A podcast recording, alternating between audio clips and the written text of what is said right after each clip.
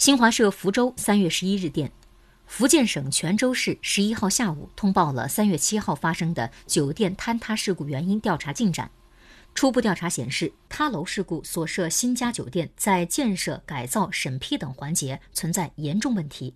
泉州市常务副市长洪自强在新闻发布会上说，泉州市已将相关证据搜集固定，对相关责任人依法采取强制措施和必要的财产保全措施，并将初步调查情况全部提交上级调查组。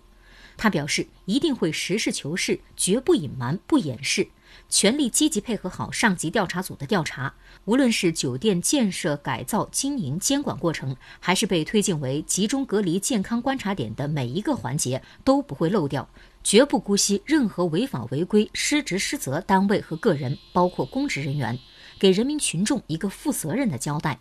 据了解，此次酒店坍塌事故系房屋改装作业时发生，该楼房业主杨某某已被公安部门控制。截至十一号十五时，塌楼事故中的七十一位被困者中，已找到七十位，其中二十八人遇难，尚有一名失联人员仍在搜救中。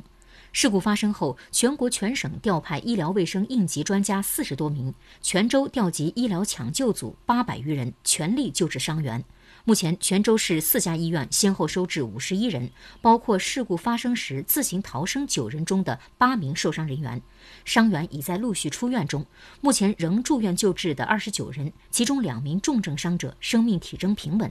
洪自强说：“这次事故伤亡惨重，影响恶劣，教训极其深刻惨痛。”泉州市将开展房屋安全百日大整治行动，对宾馆、酒店、饭店、商场、集中医学观察点、医疗救治机构、医院、卫生院、幼托园、中小学校、劳动密集型企业生产加工车间及员工宿舍、养老院、福利院等建筑进行拉网式检查，全部登记建档，逐项排查整改。